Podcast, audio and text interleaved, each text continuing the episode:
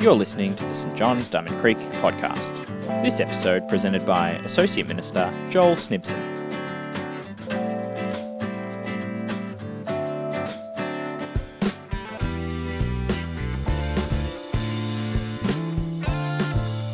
The reading is taken from Revelation chapter 3, verses 7 to 13. To the angel of the church in Philadelphia, write These are the words of him who is holy and true, who holds the key of David. What he opens, no one can shut, and what he shuts, no one can open. I know your deeds. See, I have placed before you an open door that no one can shut. I know that you have little strength, yet you have kept my word and have not denied my name. I will make those who are of the synagogue of Satan, who claim to be Jews, though they are not, but are liars. I will make them come and fall down at your feet and acknowledge that I have loved you. Since you have kept my command to endure patiently, I will also keep you from the hour of trial that is going to come on the whole world to test the inhabitants of the earth. I am coming soon. Hold on to what you have so that no one will take your crown. The one who is victorious I will make a pillar in the temple of my God. Never again will they leave it. I will write on them the name of my God and the name of the city of my God, the New Jerusalem, which is coming down out of heaven from my God. And I will also write on them my new name. Whoever has ears, let them hear what the Spirit says to the churches. This is the word of the Lord. Thanks be to God. Our citizenship matters if you've always been an Australian citizen and given our very many rights and privileges here. I suspect we actually take our citizenship for granted. I have an eight week old baby daughter, Naomi, and think about it. She could have been born in North Korea and face the harsh dehumanizing existence of being a citizen there. See, being born in Australia as a citizen here automatically gives her vastly different starting point. Safety, economic privileges, healthcare, education, rights as a female that she wouldn't otherwise enjoy as a, as a citizen elsewhere. At my previous church, it was largely made up of people from the South Sudan, and to them, citizenship was everything. With tribal conflict happening right now, it means citizens are literally being slaughtered, villages burnt down just for belonging to the wrong minority group. Members of the church had sleepless nights. Can my loved one come here to Australia and enjoy the safety and freedoms we do? Sleepless nights, guilt, when family members are living in fear or living in camps in third countries, not knowing their fate. Or consider the devastation of Turkey's 7.8 earthquake last month. The heartache of the images of completely destroyed cities. You know, those horrific stories of loved ones being buried alive, heard underneath all that rubble. But rescue teams just couldn't come in time. Then the survivors literally left homeless, sleeping in freezing conditions, fearful of buildings. And it's not just that they were citizens living on a fault line. Evidence came out that their government corruptly took payments from building developers to overlook the earthquake building safety regulations designed to keep people safe. Now a nation is grieving 44,000 loved ones. Citizenship matters. Even here in Australia, the lucky country, some dodgy businesses have been exploiting international students, offering sponsorship for a skilled visa. Some misusing their power, making some workers effectively work for free, forcibly taking back wages because they know people are so desperate for citizenship here. Citizenship matters. Well, today we continue in our series called Dear Church in Revelation, where with Jesus' letters to his church in modern day Turkey. And today's church, Philadelphia, had taken hit after hit after hit for following Jesus as citizens of Philadelphia. Jesus writes to his church here that had little strength. They were weary from their unrelenting trouble coming from three ways from religious opposition, government opposition, and natural disasters. And the people were likely wondering can we get through this? Firstly, they were weary from religious opposition. Verse 9, Jesus says to them, I'll make those who are of the synagogue of Satan, who claim to be Jews, though they are not, but are liars. See, Philadelphia had a really large Jewish community. I'm talking many thousands. And they were socially and economically those with power. There were much of the buildings and businesses in the city. Meanwhile, the church was small, maybe like three dozen people, the size of a few of our life groups here. So this minority church experienced much opposition. The booming Jewish community boycotted the Christian businesses. And significantly, those in the synagogue blocked their message about Jesus. The church was literally locked out of the synagogue, stopped from worshipping Jesus, the true Messiah, the door was slammed shut. Calling these Jews lies might actually sound anti Semitic here, but these Christians were likely ethnically Jewish themselves. This was a spiritual problem. See, their rejection of Jesus and his followers meant they had forfeited their privilege of being named as God's people.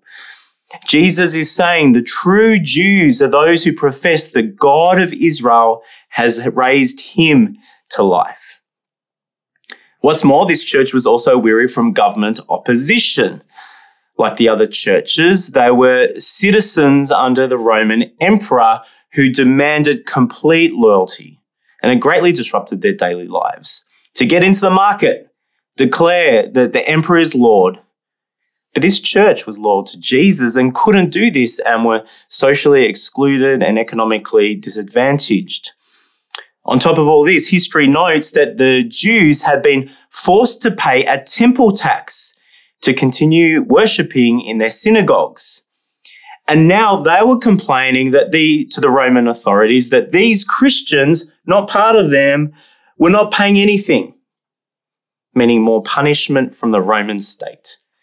But it didn't end there. This weary church was then hit by earthquakes.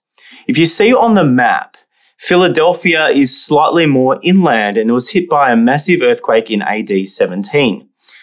Like the horrific images on our TVs of many Turkish cities today, this city was completely destroyed.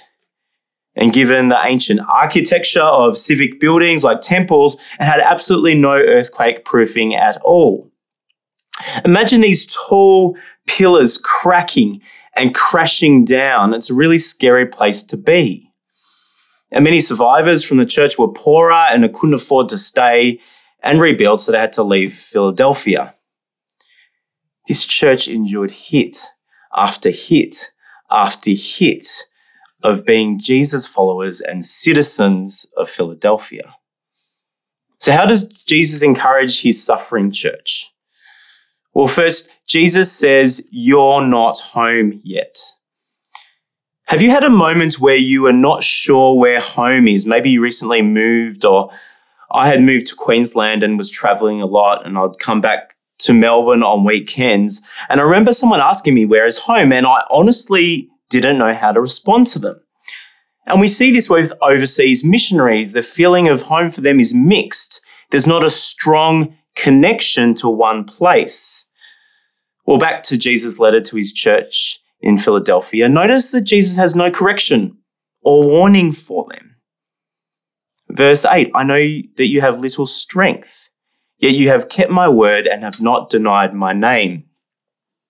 See, Jesus here names their hard situation, their little strength, weary as in their powerlessness as an oppressed minority, as citizens there.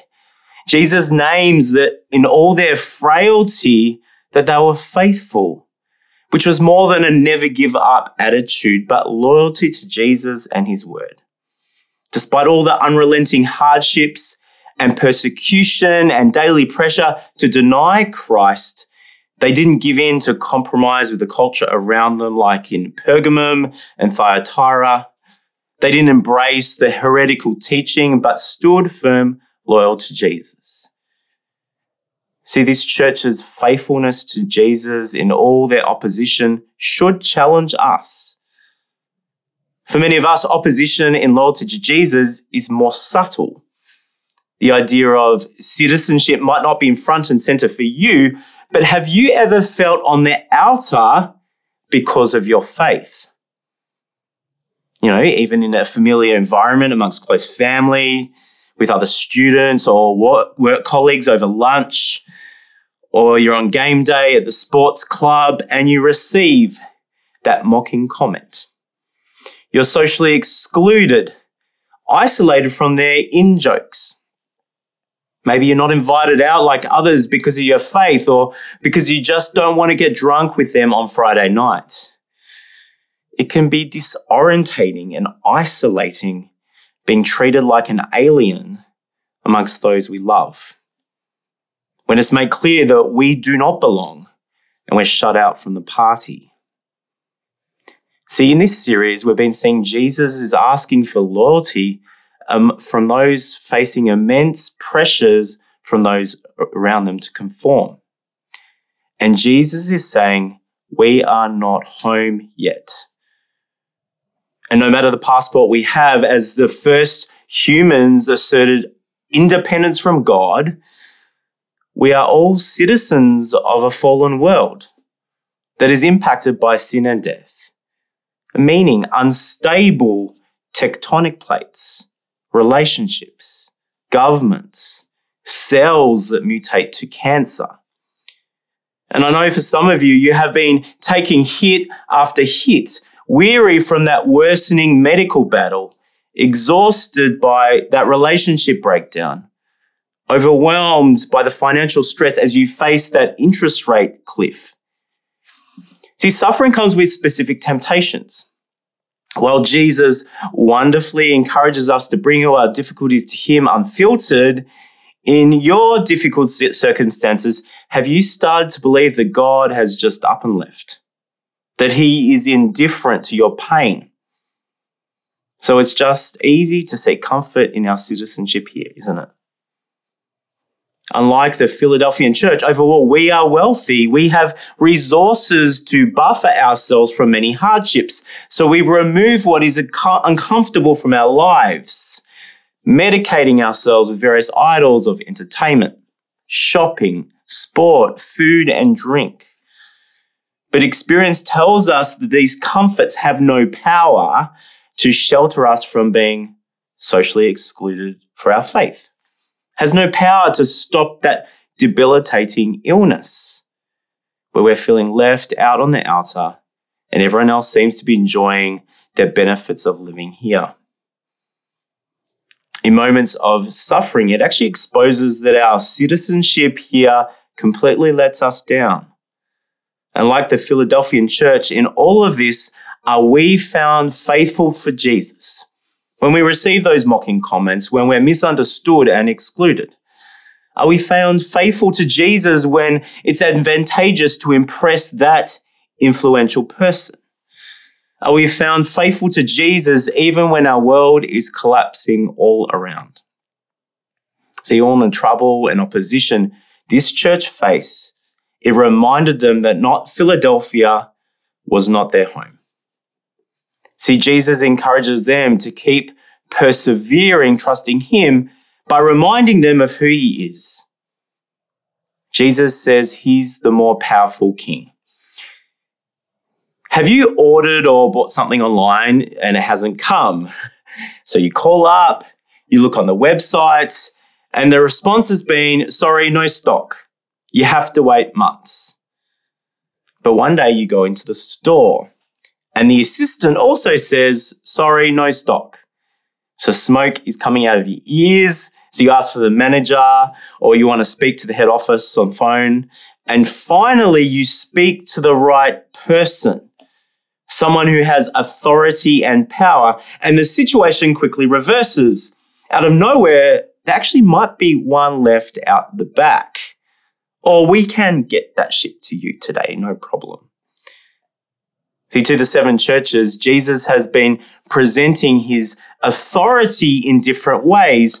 And to Philadelphia, Jesus is the key master. Look to verse 7. These are the words of him who is holy and true, who holds the key of David. This image of Jesus having the key is from Isaiah 22, verse 22, the one who will unlock and open or lock any door for God's people. See, this church was facing doors slammed shut everywhere. At the Jewish temple, doors slammed ju- shut to their freedoms as the Roman state gave them a hard time.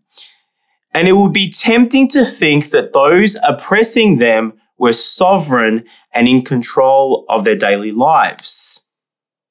And Jesus is telling the church, He is the sovereign king.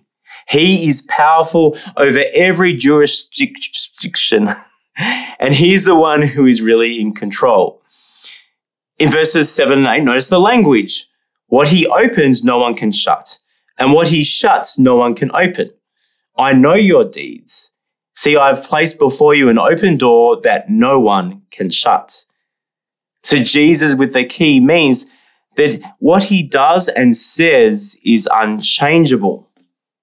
It doesn't matter who has influence or power or a title, no one can interfere. And Jesus has opened this door right in front of this weary church and says, Come through to me. Well, AFL season is back very soon. I know a number of you are excited. And no matter our team, we all love those games where there's a dramatic reversal of the odds, where the underdog team comes out from nowhere and defeats the powerful team. Well, Jesus is the risen, reigning king, and he's backing his unlikely church that looks all but defeated. In verse 9, I'll make them come and fall down at your feet and acknowledge that I have loved you. See, Jesus' sovereignty would bring a dramatic reversal to their current situation, publicly declaring that he is loyal to them, that Jesus is on their side and will vindicate them from their oppressors, turning the current power dynamic on its head. See, Jesus is not only powerful, but he is good. He's holy and true. And unlike those who is wielding power to harm, Jesus is completely reliable and can be trusted. It didn't matter that this church had little power or strength in themselves, that the powerful King Jesus with them. Who are you tempted to believe is ultimately in control of your life? The government, decisions of the Reserve Bank, your employer. As a church, we can easily feel disheartened in how, in media and the political realm, we were once uh, socially had a voice at the table, but we're now being excluded as a minority to the fringes of the society. As a church, we can feel disheartened as some parts of the church, instead of being on mission, uh, is quickly declining in numbers making a real uncertain situation about the future of our church. But Jesus is on the throne and he will vindicate his people. Jesus opens up the door no one can shut. See, in this letter, Jesus only has one command to his people. Verse 11 I am coming soon. Hold on to what you have. See, in these letters, Jesus' message to his church has regularly been Hold on to me until I return. For the churches in Thyatira and Sardis, they were to hold on by repenting from their sin. But for this afflicted church in Philadelphia, how are they to hold on? Well, Jesus says we have a better citizenship. In verse 12, ordinary believers once excluded from the Jewish temple one day would belong, made pillars in Jesus' heavenly temple. What a turnaround. See, in the Bible, the temple was the place on earth where God's presence would meet his people. And King Jesus was opening doors to his glorious presence. And this temple would be the center of God's heavenly city. See, verse 12, Jesus writes these names on them, reminding his church of their true identity. Jesus is publicly declaring that no longer are they an excluded minority, but insiders who belong to him, loved by Jesus, treasured by Jesus, given full access, named as his own. See, their true identity is about the king they belong to, but also the city where they are ultimately citizens, the city of God.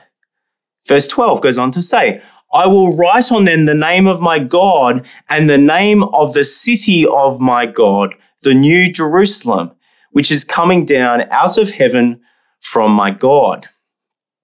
Where they truly belong, their home was not Philadelphia, but the new Jerusalem in the new creation. In Jesus, we are citizens of a better city. Jesus is our risen and reigning and returning King and encourages a weary church to hold on, knowing we have a better citizenship. And instead of being excluded and misunderstood, Jesus opens the door to enjoy his better feast where we're truly accepted and belong in His presence. Instead of being overwhelmed by sickness and relationship breakdown and many troubles, one day we're coming home to a city where there will be no more sickness or death or crying or pain. See, in the pain and uncertainty of this life, Jesus gives us the security of a better citizenship to come. Know your true citizenship. See, Jesus is saying ultimately we are not made for here. As citizens of this world, when we are weary, experiencing hit after hit, our lives lived, lives lived here lets us down if it's where our hope is found. And when the sun is shining, when life is sweet, let's not get fooled by the fleeting comforts distracting us from our better promise. So even the best moments in life here don't truly last or completely satisfy. Think about it. You're on, you finally get away to that tropical paradise holiday. But you miss that perfect sunset because you're arguing with your partner, or your head is in the toilet because you're as sick as a dog. Or you're on your wedding day and you've planned this since you're a child, but it rains all day and the perfect plan's out the window. Or you're excitedly planning that event to catch up with great old friends and a kid free night, but one of them gets sick and you're forced to stay home and miss out. C.S. Lewis says, If I find in myself a desire which no experience in this world can satisfy, the most probable explanation is that I'm made for another world. Like the Philadelphian church, Staying loyal to Jesus means we must hold loosely to our lives lived here. Late last year, uh, we went to Italy to visit my wife Adele's family, which was great. But the whole long haul flying 24 hours from Rome with a toddler was exhausting. We're at our end completely, physically, emotionally, and I know it's first world problems. But landing in Melbourne what gave me the strength to fight the crowds for our suitcase at the baggage carousel and get through quarantine, despite all the weariness and little strength left, knowing my identity, belonging as a citizen of this nation, as I arrived at Melbourne Airport, we had the assurance of those e passport lanes. While citizens of other nations faced custom queues miles deep, I carried on knowing that I could go straight through those customs machines, knowing the doors would certainly and automatically open for us and finally be back home to our beds. Friends, in our weariness, let's persevere. Jesus promises an open door to our better home. And because of Jesus' victory over sin and death, it means no hardships, of living as citizens here can take us out even when we feel like it might. Jesus' promise of an open door is not only a future promise, but is also for us here now. In Jesus, we are citizens of heaven now. And despite our flaws and our difficulties through the Holy Spirit, He's building us to be God's presence here. Jesus has opened the door not to hide away from or judge the world as as hostile they can be at times. We're not just to wait around until Jesus returns. Jesus is opening doors for us to share his good news to people and places where the doors appear slammed shut. Right now, globally, there's revivals popping up in unlikely places among unlikely people. Yet, like in Philadelphia, Jesus has opened doors through his unimpressive local church, made up of ordinary people like us. We are Jesus' presence in this community. Friends, we are hosting Alpha in May. And I encourage you to invite that friend, knowing that Jesus is the sovereign one, that he is powerful to open the door and soften unlikely hearts, offering hope to the weary to experience his better citizenship. Friends, let us finish now reflecting on Paul's words to the Ephesians. You are no longer foreigners and strangers, but fellow citizens with God's people, and also members of his household, built on the foundation of the apostles and prophets, with Christ Jesus himself as the chief cornerstone. In him, the whole building is joined together and rises to become a holy temple in the Lord. And in him, you too are being built together to become a dwelling in which God lives by his Spirit. Amen. Thanks for joining us. If you'd like to subscribe to this podcast, you can do so in Apple Podcasts, Google Podcasts, Spotify, or wherever you get your podcasts from. Just search for St. John's Diamond Creek.